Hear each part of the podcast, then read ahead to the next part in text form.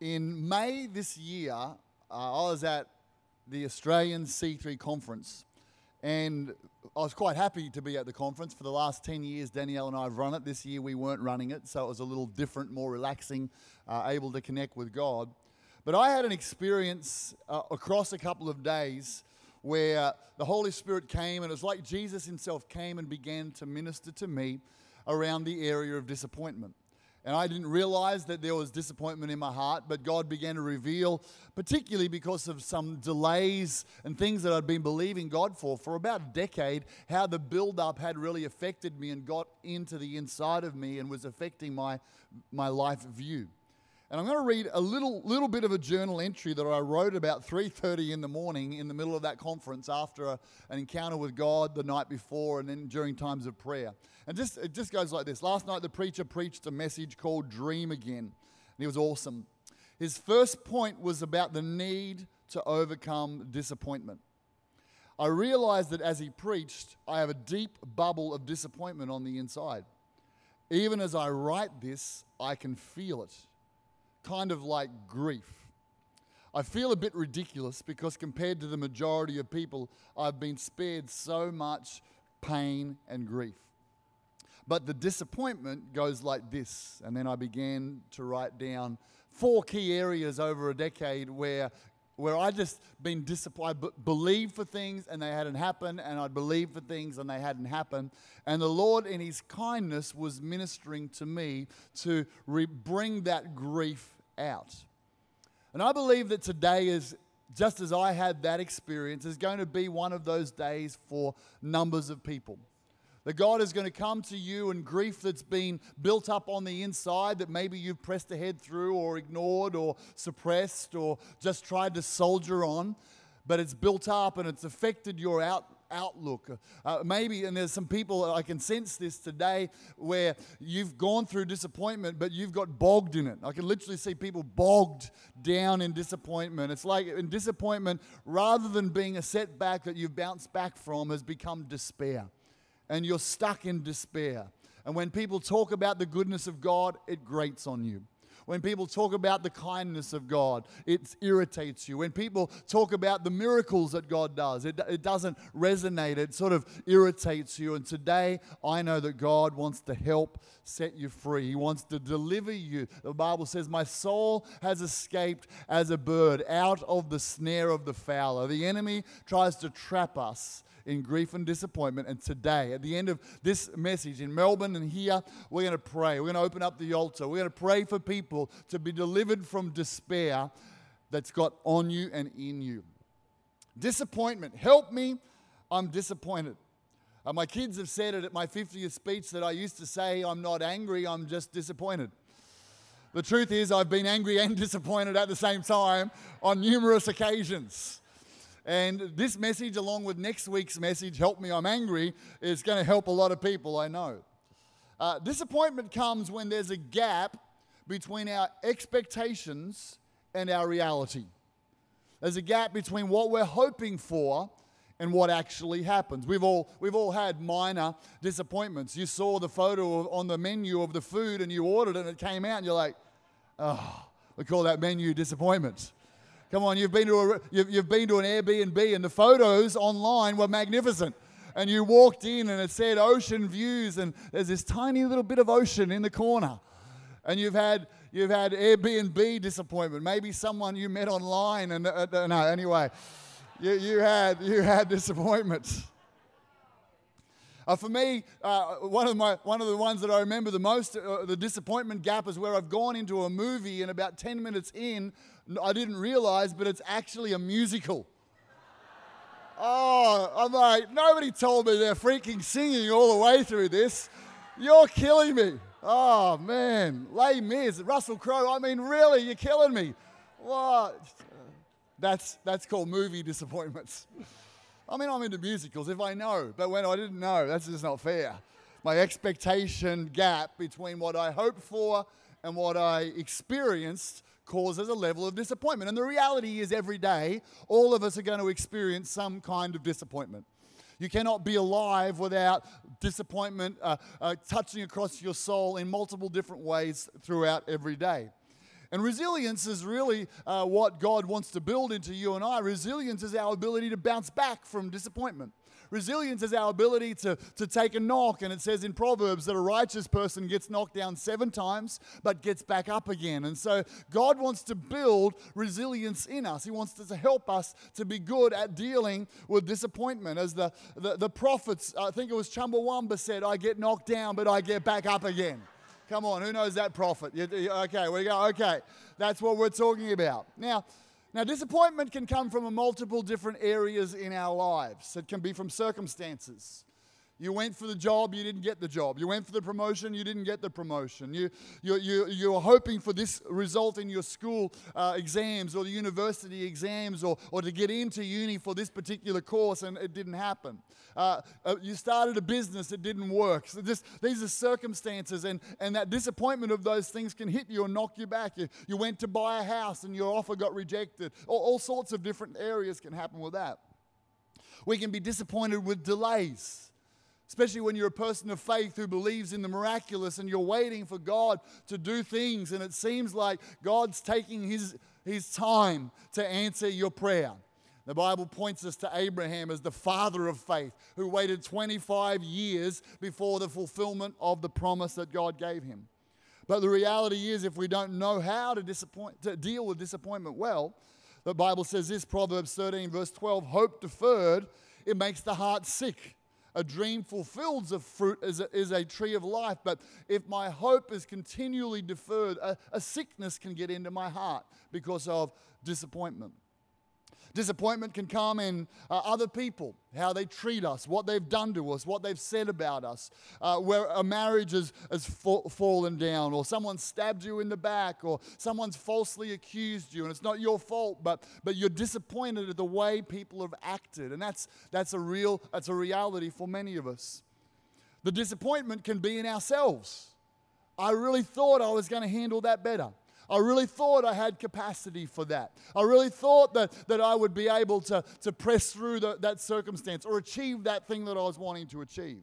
We can be disappointed in ourselves or we can be disappointed in God. We prayed and believed and felt like God gave us a promise, and we know that something's within His capacity, but it didn't happen in our lives. And sometimes that's just a setback, and we believe again, but sometimes it's what I, I was talking to the Bible college students recently, and sometimes we have a faith crash where we believe for something and then it just doesn't happen and then it's done. You prayed for someone, they didn't get healed. We prayed for, for, for a circumstance to turn around, it didn't turn around. And we have to work out how am I going to deal with that disappointment that really starts to touch on my faith in God and His goodness. How do we deal with disappointment? I want us to look today at just one story that's captured in the Old Testament. It's about David, who was an Israelite king. The Bible calls him a man after God's own heart. He, he, wasn't without problem, he wasn't without mistake, but he, he knew how to touch God. And, and so he's a great example for us of how do we deal with disappointment. And the one story I want us to look at is captured in 1 Samuel chapter 30. And it says this Three days later, so David, he's at this point, he's escaped. He's not the king yet. He's got a group of, of guys, about 600 of them, who are following him with their wives and their children. And they're, they're camped in a little town uh, called Ziklag. And they're going and they're doing these raids on God's enemies. And then they come back there. And on this particular day, they come home. Three days later, when David and his men arrived home at the, their town of Ziklag, they found that the Amalekites, everybody say the flippin' Amalekites. Ah, hate the Amalekites, had made, had made a raid into the Negev and Ziklag. And they had crushed Ziklag and burned it to the ground. They had carried off the women and children and everyone else, but hadn't killed anyone yet. We're not sure if, if David knows that. When David and his men saw the ruins and realized what had happened to their families, they wept until they could weep no more. And David's two wives, this that's already tells me trouble, but anyway, David's two wives, Ahinoam from Jezreel and Abigail, the widow of Nabal from Carmel, were among those captured. That's a whole different series. We're going to get to that later on. But I want us to look, and then the more things happen in the story. We find out a little bit later in verse 6 that David was greatly distressed, as you would be. He's disappointed. For the men spoke of stoning him because the soul of the people was grieved. And every man was grieved for his sons and his daughters. But David strengthened himself in the Lord his God. David strengthened himself in the Lord his God. Now, I want to talk, this is a great example of a terrible disappointment. Uh, men who have been out doing things for God come home and find that their, their home life has been disrupted and undermined, and, and things have gone horribly wrong. Their possessions, burn it, the, where they lived has been burnt to the ground. And the men, of course, in this moment uh, begin to grieve as you would grieve. And everybody grieves in different ways. People, some people will grieve with anger. Some people will grieve uh, and, and, get stuck in, in just sadness. There's all there's phases of grief. But these men, they're grieving and they're disappointed. And the first thing I want to draw out of this scripture is this verse 4, where it says, They wept until they could weep no more. They wept until they could weep no more. Now, I'm not talking about you missed three green traffic lights in a row. Okay, that's not what I'm talking about. I'm talking about genuine disappointment, things that have been a kick in the guts, that have been a, a setback for you. How do you deal with them? And I think one of the things as Christians we're not always that great at is actually grieving is actually being real with the emotions that we have. God has created you as an emotional person. Now, some of us are more emotional than others. That's not the time to elbow anybody nearby you, all right? Come on, Melbourne, behave yourself right now. Some of us are more emotional, but all of us are created as emotional beings. The Bible tells us in Ecclesiastes chapter 3 for everything there is a season there's a time for every activity under the sun, verse 1. Verse 4, it says, There's a time to cry and a time to laugh. There's a time to grieve and a time to dance, or dance if you're a Kiwi or from South Australia, to dance. For everything, there's a season, there's a time. There's, that means that there are moments in our life where it's not time to have a stiff upper lip and just push through. It's not time to just pretend that that's not hurting me and I'm going to push on, but there's a time to, to grieve, to actually stop and go, flip, that's disappointing. Gee, that hurt. And find a way to experience and get in touch with our emotions and release them. It's fascinating to me that when Jesus heard of his friend Lazarus' death and he knew that he was going to pray for him to be resurrected, but in, in John chapter 11, verse 35, which is probably, if you ever want to learn a Bible verse, here's a great place to start. It says, Jesus wept. Everybody say that after me. Jesus wept. Come on, Melbourne, say that after me. Jesus wept. Good job. You've memorized the Bible verse right there. Go yourself. He wept. Jesus expressed grief. His friend had died. People were in pain. And Jesus, before moving on and before saying, Don't worry about it, don't worry about it, it's all good, it's all good, he wept. Why? Because there is a time to grieve. There's a time, grief, grief does this. Disappointment, it means being honest about our thoughts and feelings. It means that we have to, and the Bible's got Bible chapters and books that are written, and this is all they're doing. There's a book of lamentations. It's quite depressing but it's really a lamenting everything that's gone on. And unless you can learn to lament the difficulties in our life, we'll find, like me, we get stuck with bubbles of grief on the inside that begin to weigh us down, that begin to affect our ability to see the goodness of God in our lives. So we've got to be able to sit with our pain and sit with our grief, grief and explore it. And you're like, no, I'd rather escape from my pain. Well, that escaping from your pain is it's not really the best thing long term. Yeah, it's okay to, to have fun and to have friends, but ultimately there's a healing process that God wants us to go through. There's a time to grieve. They wept until they could weep no more. So, what does that mean? Well, it will be different for every person in this room, for every person listening online, for everybody at Melbourne learning to express our disappointment will, will be different. But I found that the presence of God is really great at helping me to get my pain out. Many people come to church, and, and, and I, I say this all the time find themselves in worship, and it's a great atmosphere, but then start to weep. You wonder, I'm not a crier. What's going on here? What's this hocus pocus going on in this atmosphere that's making me cry? And you, we want to run away from it. And you go, That's the love of God. And when God's love begins to touch us in our heart, pain begins to get released. And sometimes it's in tears, sometimes it's in a feeling of sadness, but God replaces our pain with His love. Sometimes we've got to, and I, I think this is one of the key ways, we've got to share our thoughts and share our pain. Now, that might be that you begin to write things down. I'm, I'm a massive believer in journaling. I, I, just find that it's a great way for me to open up and I write this stuff and I'm disappointed about this and, and I ex- genuinely express it to God. And I'll, t- I'll show you where in the Bible this is practiced a lot. But it's such a, a soul care principle to learn to express our thoughts, feelings, and disappointments to God. Uh, some people, you're more of a talker than a writer. And so there's, there's an atmosphere. Maybe it's with a trusted friend or leader. Maybe it's in your Connect group, and we'll be discussing this in Connect group over the next few weeks. And you, you begin to just share about some of the things that have been, been disappointing in your life. And this is what the Bible says. This is the, the early church is where to, where to cry, weep with those who weep. So just little little connect group training. When someone in your group shares something that's been painful for them and has caused them disappointment, it's not the time to go, not bad, but actually, let me tell you a real story. It's not the time to one up one another. It's the time to acknowledge that that's painful and we're sorry to hear that. It's not time to go, oh, it's all good. No, no blanket Christian cliches. Oh, it's all good. It's all going to work together for good. No, there's a, there is a time to weep with those who weep to weep until we can weep no more. And God allows that in our life. Maybe it's with a counselor. Uh, I spoke to a friend recently who ignored the grief of his mother passing.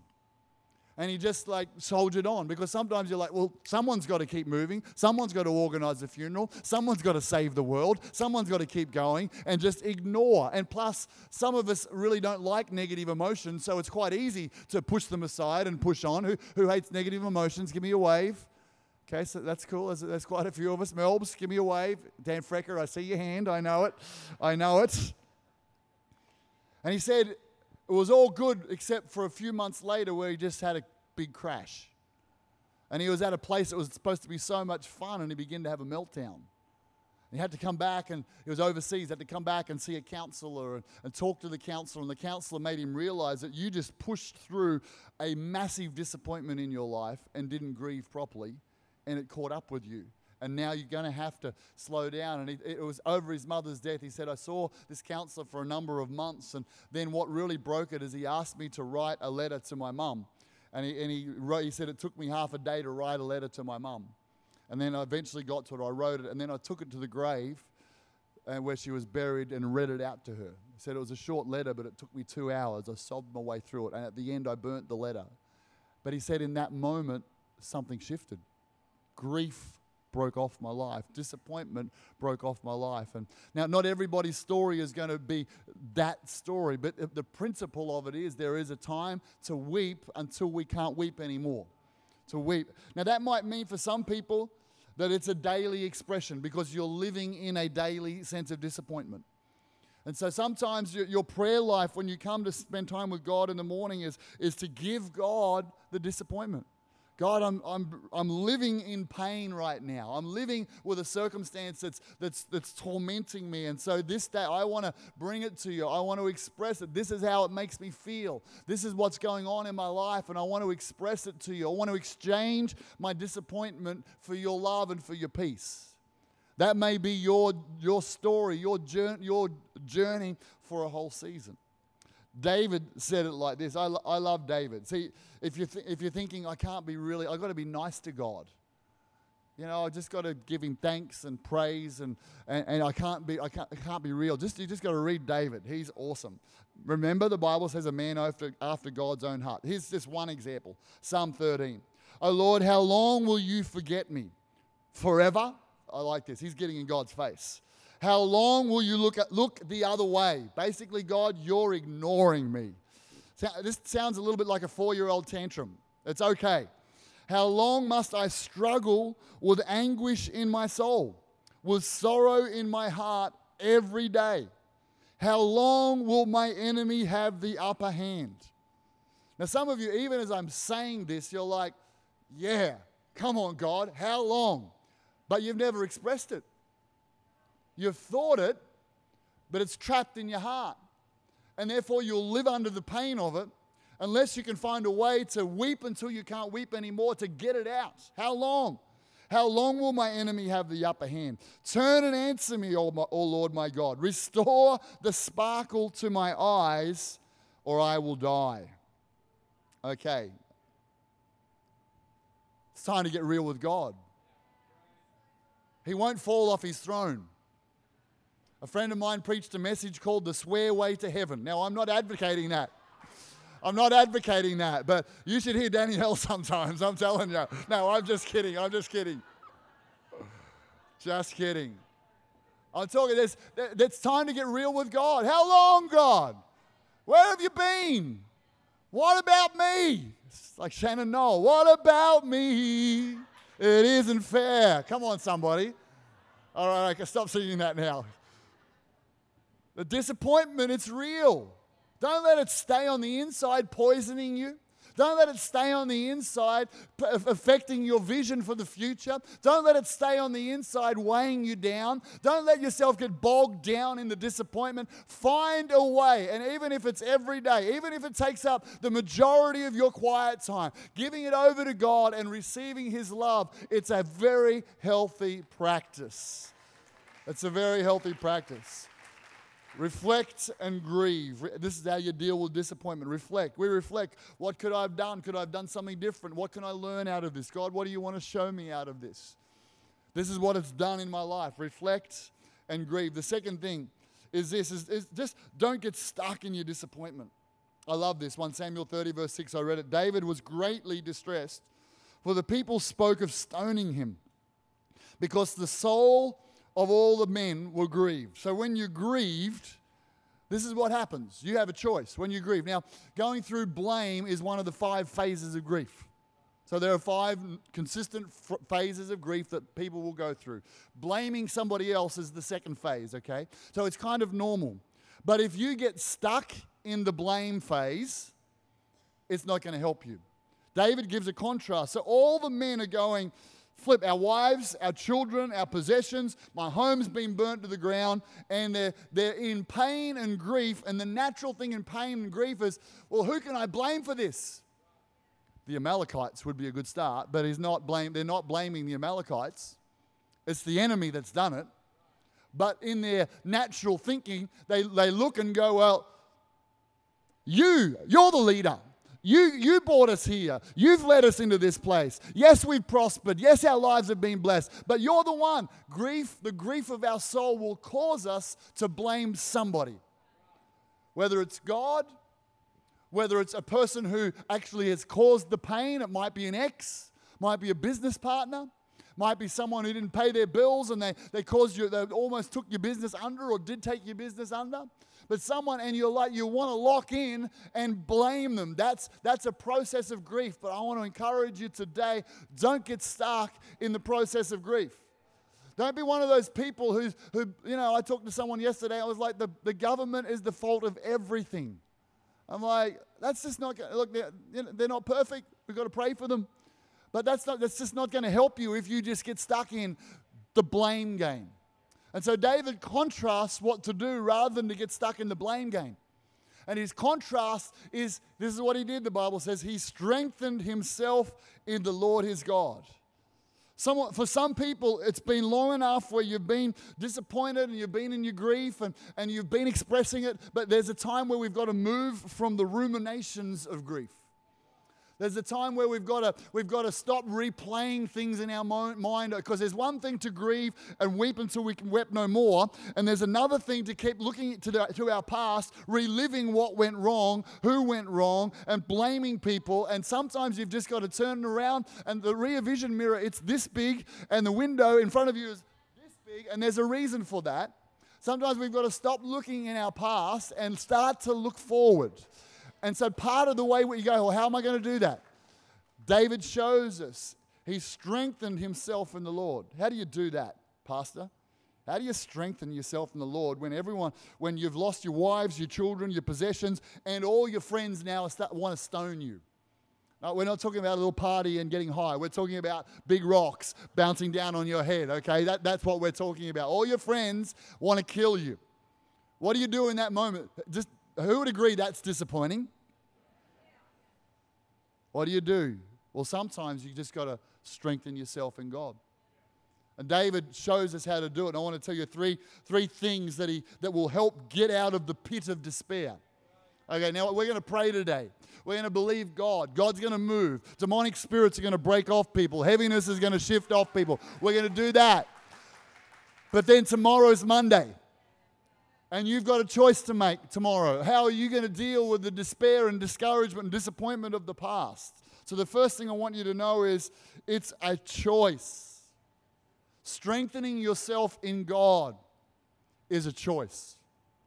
Sometimes you can look at people and go, oh, phew, that's Pastor Kathy. She's just so on fire for God, and, and she probably never has any doubts, never has any discouragement. When, when, when Pastor Teresa wakes up in the morning, she's immediately positive and filled with faith. That's amazing. Look at her. Just uh, no problem. It's not fair. How come some people have got no problems in their life? Ba That's not how it works. People who have got a sense of faith and a spirit of faith is not because they've got nothing to overcome. In fact, often it's just because they've learnt how to overcome. They've learned. And so this is the choice. David, I love this. David, again, we're turning to him, and he says, it's, uh, he says in Psalm 43, verse 5, okay, he's not crazy, but he talks to his soul.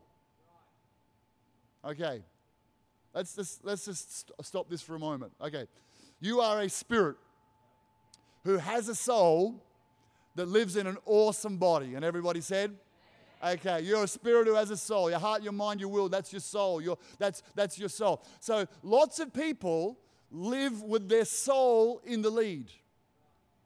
Okay? I don't know, I've been to the beach and I've watched kids taking a big dog for a walk, and I'm not really sure who's walking who. It's like that, you know, oh, they get dragged along behind the, the massive dog. Uh, and so it's, it's, I think a lot of people live their life like that, and the big dog's called their emotions. It's like, oh, my emotions are feeling really bad today. So I'm just going to feel really bad all day because my emotions are leading me. You are not created to be led by your emotions.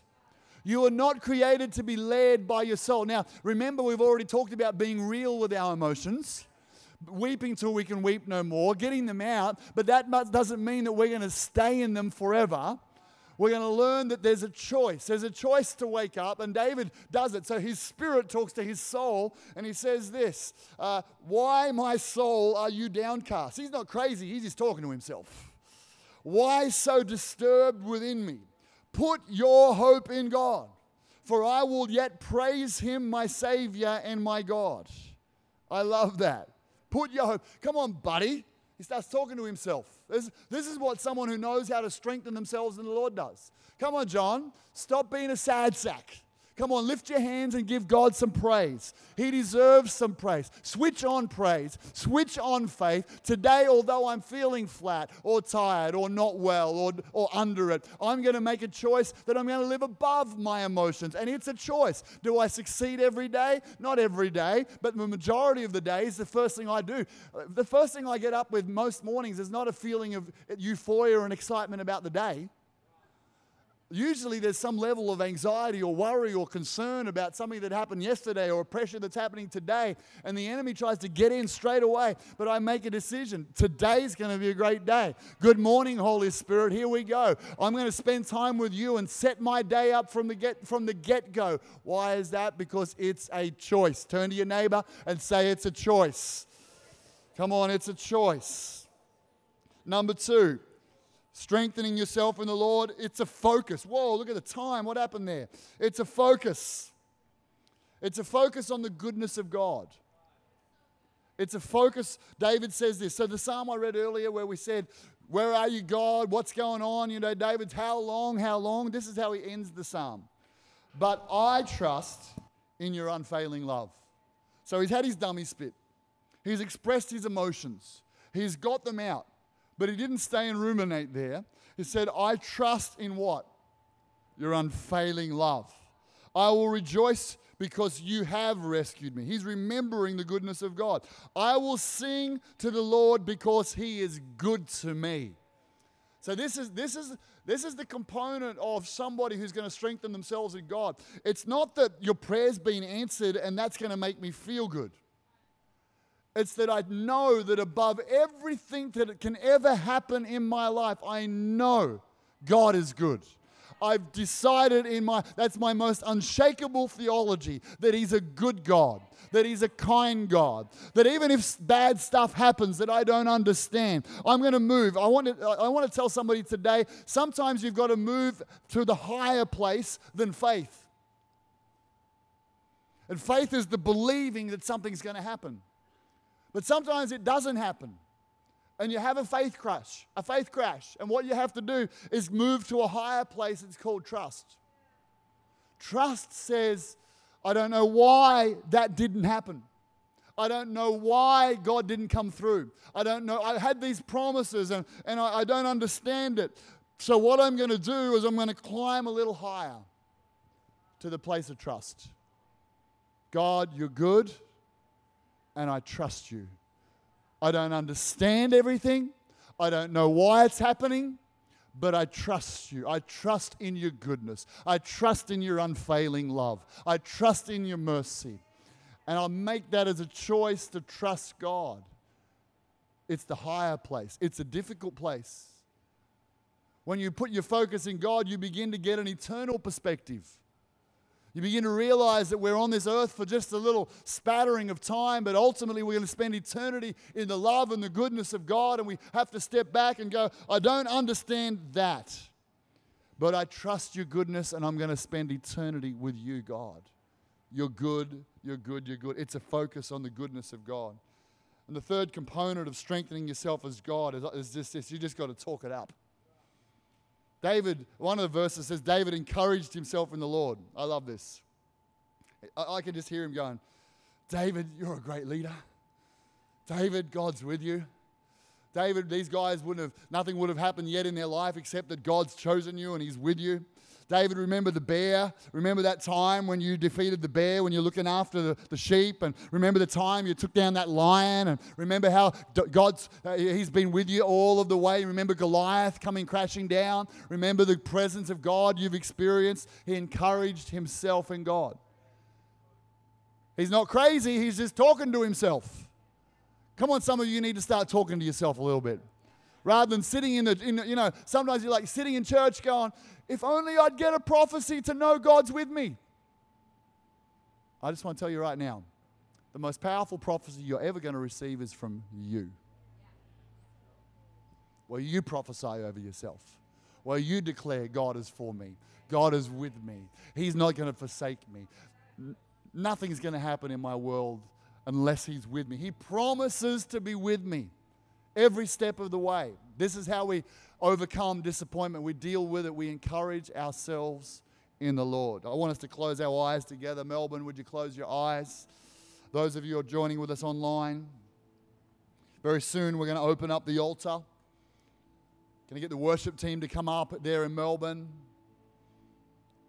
We're going to make room for God to pull you out of despair.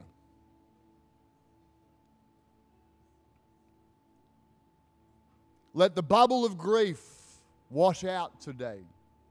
Father, I thank you for every person in your house today, every person listening to this message live or later on. I thank you. Your word says you're a very present help in time of need. And where there's disappointment in our hearts today, would you come and deliver us? Come and help us.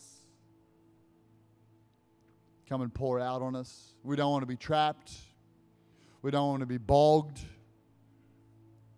We don't want to live under a cloud of despair. We want to trust you and live in the goodness of God. You've got good plans for us, plans for good and not for evil. We know that you can take all things and turn them together for good for those who love you and are called according to your purpose.